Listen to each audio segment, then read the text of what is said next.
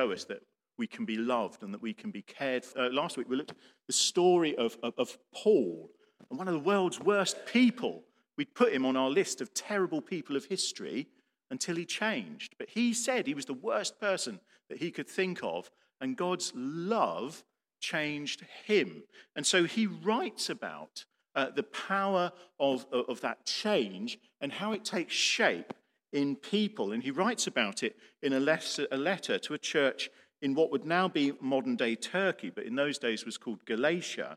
And he wrote these words, which are very famous The fruit of the Spirit is love, joy, peace, patience, kindness, goodness, faithfulness, gentleness, and self control. Against such things, there is no such law. And it's really important that he's contrasting the kind of life that the people then thought they had to have, which was all about human effort and the, and the need to have to do things properly, uh, versus this life lived allowing God to, to fill and shape our actions and words so that we increasingly do the sort of thing that Jesus Christ would have done, because he too was filled with the Holy Spirit. And we would do them in the way in which Christ can be, well, you know, they're there, or we can do the right thing, but actually we're doing it out of a spirit of churlishness or obligation that that's what I had to do because I'm a Christian. Oh, it's so hard being a Christian. Anyone ever done that? Just me. Okay, fine. Um, Right, okay. So it's important, actually, because we're supposed to be, uh, we're supposed to be different, aren't we? And it's not like you can copy this set of rules down and say, oh, when somebody says this to me, oh, we'll look up the Bible and see what Jesus said so that I know what to say back. It would be handy, but we'd have a little book in our hands all the time, wouldn't we? And we'd probably have a special book for one person and a different book for another person. Look at how Jesus dealt with people. He didn't deal with them in a sort of a one size fits all kind of way. It's a lovely thing. If you think about the ways, there were several people he cured of blindness. One of them, he just spoke to the person and said, I want you to see. The next person, he touched their eyelids. The next one, he spat on the floor, made some mud, and then shoved that in their eyes. Which method shall we use? How are we going to be authentically Christ like?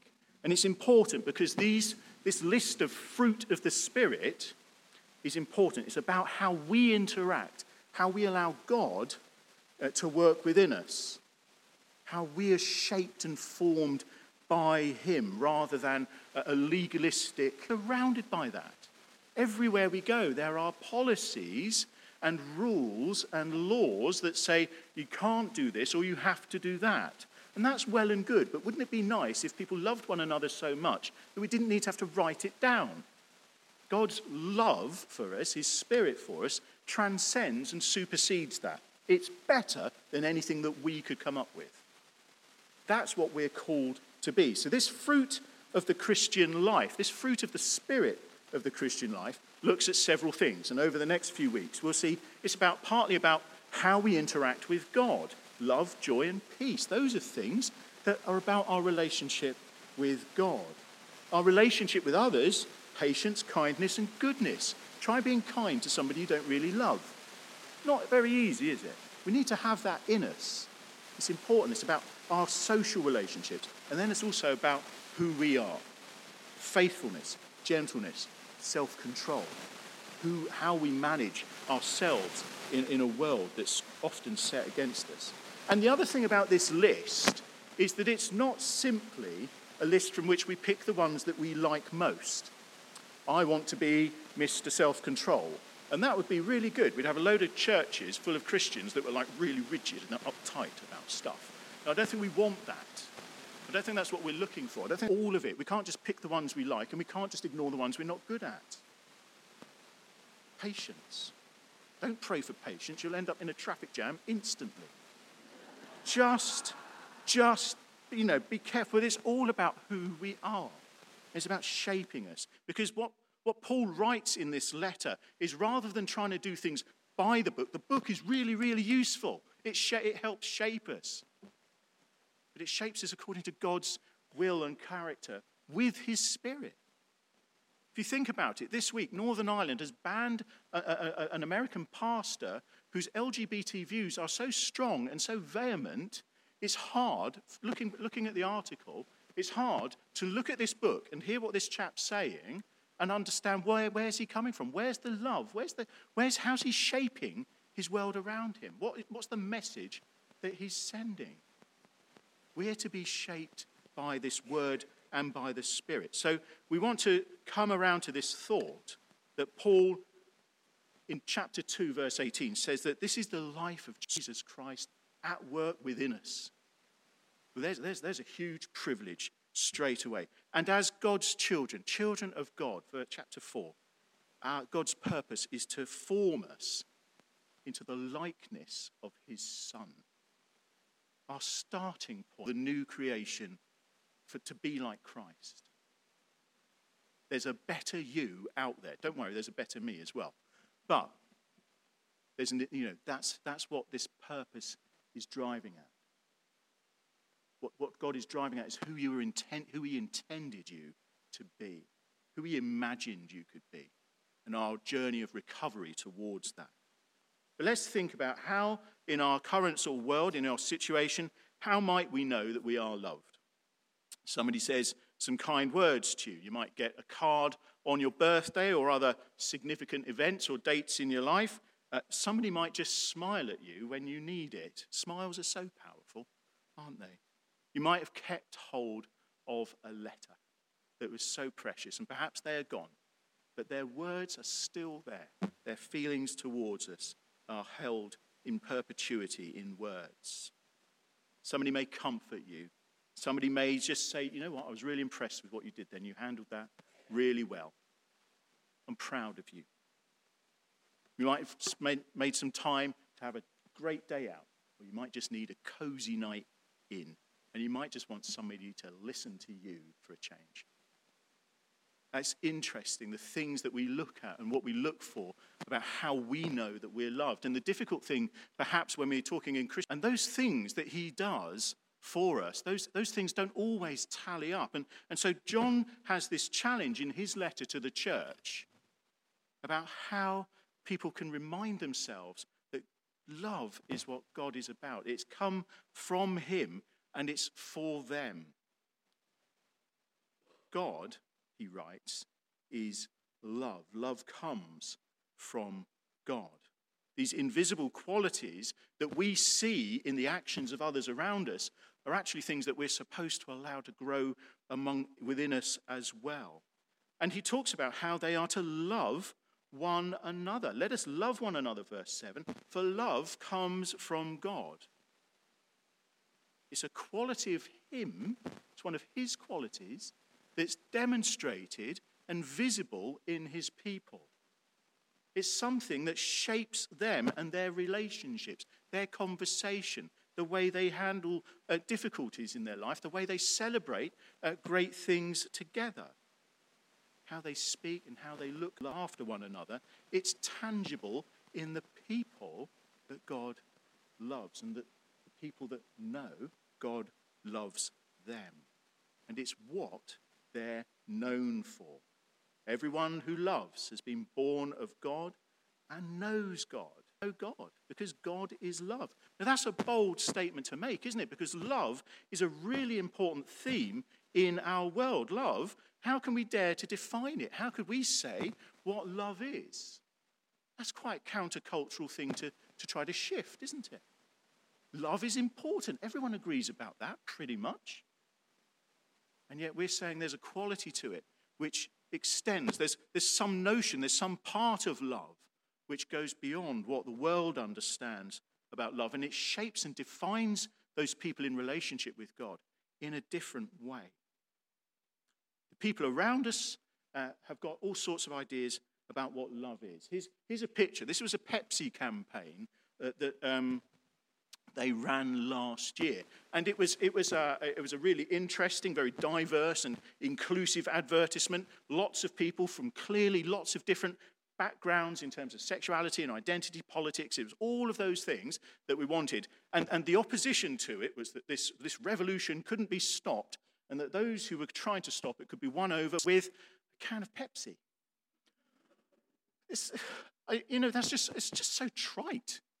It's just so trite, isn't it? Well, you know, I like Pepsi, you know, but it doesn't solve all of the world's problems. It's not going to solve much except slaking thirst.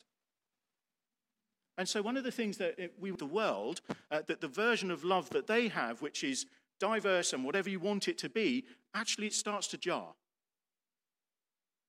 And that their version of, and that the world's version of love, which, which, which society says will solve everything, is actually quite problematic. One of the things we spot, if we're reading the news and we're following uh, politics and, and particularly uh, some of these issues, is that love has become quite nuanced. Love has actually started to become quite nuanced and, and what we call sort of intersectionality. In, in, in our postmodern age, nobody understands me unless they've been through the stuff I've been through. And the only people that I will listen to are the people like me. And I don't accept any authority except that outside myself. Love has suddenly become this really exclusive, finely tuned notion. And at, at, at root is I can only love people like me. I can't cope with people not like me. And at the base of that, I'm sure, is all sorts of hurt and torment and difficulty and struggle. It's not a judgment comment at all, but at the base of it is I'm in a pit and I can only see this much. I can't see all the things coming in from the side. And it's really hard. But that's what love now looks like. It's presented, defined. This is not the same as that. This is not the same as that. And, and it becomes quite layered.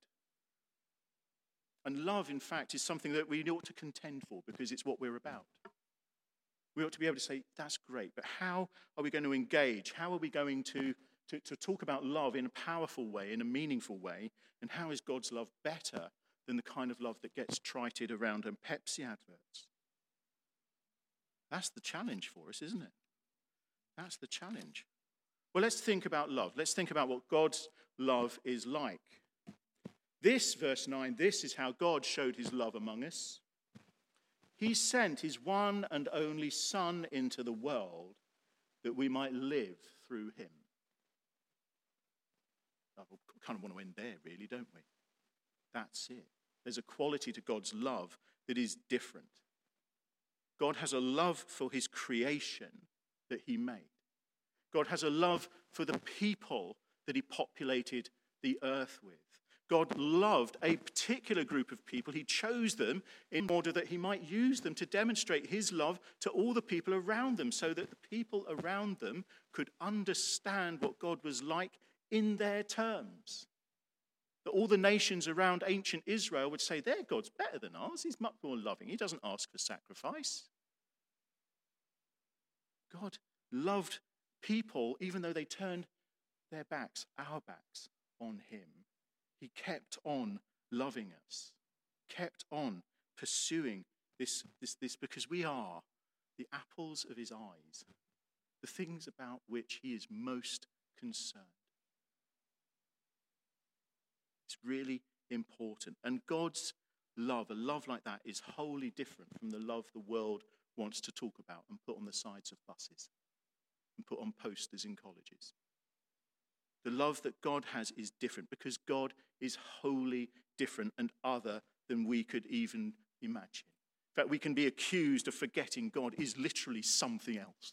He's completely other than us. And he's, he's nothing like you or me, thankfully.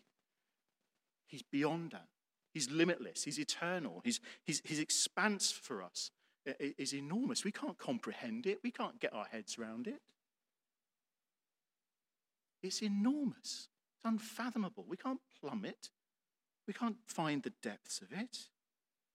He's nothing like us. He's holy, He's pure, He is completely other. And so His love has a different quality to it.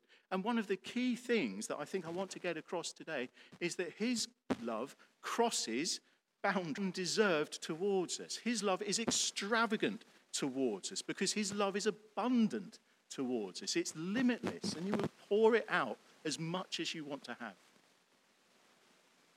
He will keep on giving us love. The word that uh, John uses, the word that Paul uses in that list about love is the word agape. And it's a love that is just extravagantly poured out towards his people. It's God's uh, quality, it's one of his characteristics towards us, it's his action towards us. Abundant and in every circumstance, immeasurable, uncontainable, sometimes surprising, tender when it needs to be, powerful when you're not expecting it. He wants to pour out his love to us. And because he is completely other, and because we are completely not like him, that's the difference between his love and the love that we have. We are recipients of God's love, which transcends anything that we can imagine, which is bigger than we can think of, and can help us in any circumstance. Love is different. Jesus talked to his disciples and said, What is it if you love your family? Even pagans do that. What I'm asking, familiar with, what we're able to do ourselves, it takes us into a, a different kind of set of relationships, both with God and with other people. It passes over the gap between God and us and fills the void of who we are so that we can be little pots of God's love to the people around us. And we can overflow and, and bless and be kind and gentle and patient and self controlled and faithful. God's holy love came to us when we were in sin, when we weren't deserving, when we had a stack of debts that God wanted to deal with that were getting in the way. He wrote them off on the cross and said, Here you go, fresh start in the resurrection. He gives us life. And his love is sacrificial, so it doesn't always count what it's going to cost. He knows what's going to happen, but he still does it. One of my favorite reminders of this is when it comes around to blackberry picking. I love blackberries, but goodness me, I hate thorns. And yet every blackberry will cut my hand. God's love says, I love blackberries, but I'm prepared to be cut. And that's how sacrificial it is. And sometimes we need that mindset to say, yeah, this is going to hurt, but they need to know that they're loved. People need to know that they're loved because at the moment they're struggling with and that He can give them hope, that they can bring peace as we're passing away all sorts of things that God just wants to be part of and enable us to strengthen and just let people know that they are loved and that God has done what it takes to bring them. And so we need an attitude. We need a heart, don't we, that says, How can I love? How do I love? Am I defined and shaped by love? Are the people around me influenced by the love of God in me? Are they influenced whether they deserve it or not? Do we treat people according to how they, uh, how they treat us? The Bible says that God doesn't treat us as our sins deserve. Are we prepared to treat people as they don't deserve? Do we love people whether they like us or not? Whether they want to be loved? Are we prepared sometimes to bear that pain? Because John writes later on in this, in this chunk that that love that God has for us overwhelms and quashes the fear that we have about what we do. It overwhelms the fear of being seen by people who don't of little who are of little account, so that we do the right thing before God, so that we do the loving thing in God's eyes, so that we do the thing that we're not worried about, and we allow God to work in us, and it shapes us and it shapes the people around us. It's what we should be known for. It's what Christians are supposed to be accounted for. It says that in that letter too. So, how, in a moment of quiet, how will the word love shape and define you and your actions this week? Shall we pray?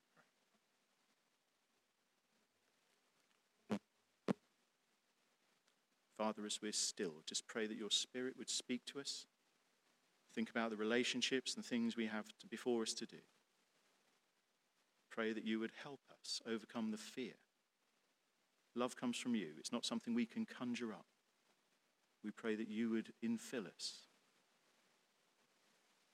remind us that we are loved. And Lord, we pray you'll bless us as we seek to live out your life here. Amen.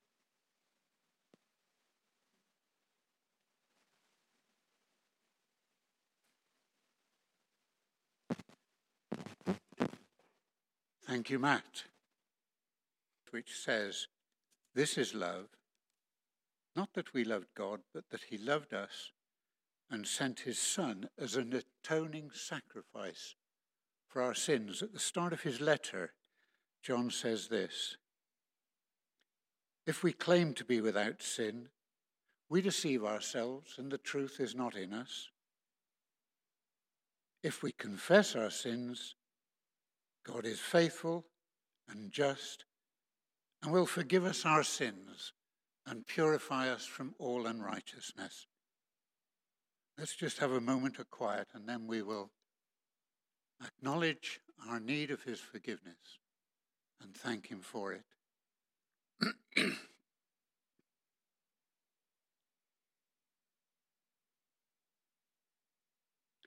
so let's pray together. Lord God, we have sinned against you. We have done evil in your sight. We are sorry and repent. Have mercy on us according to your love. Wash away our wrongdoing and cleanse us from our sin. Renew a right spirit within us and restore us to the joy of your salvation through Jesus Christ our Lord Um, Amen. All who truly repent, have mercy upon us. Pardon and deliver us from all our sins.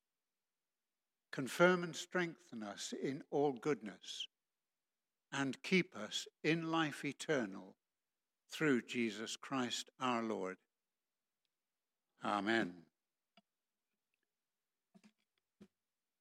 We're going to stand and sing acknowledging how much our wonderful God has given us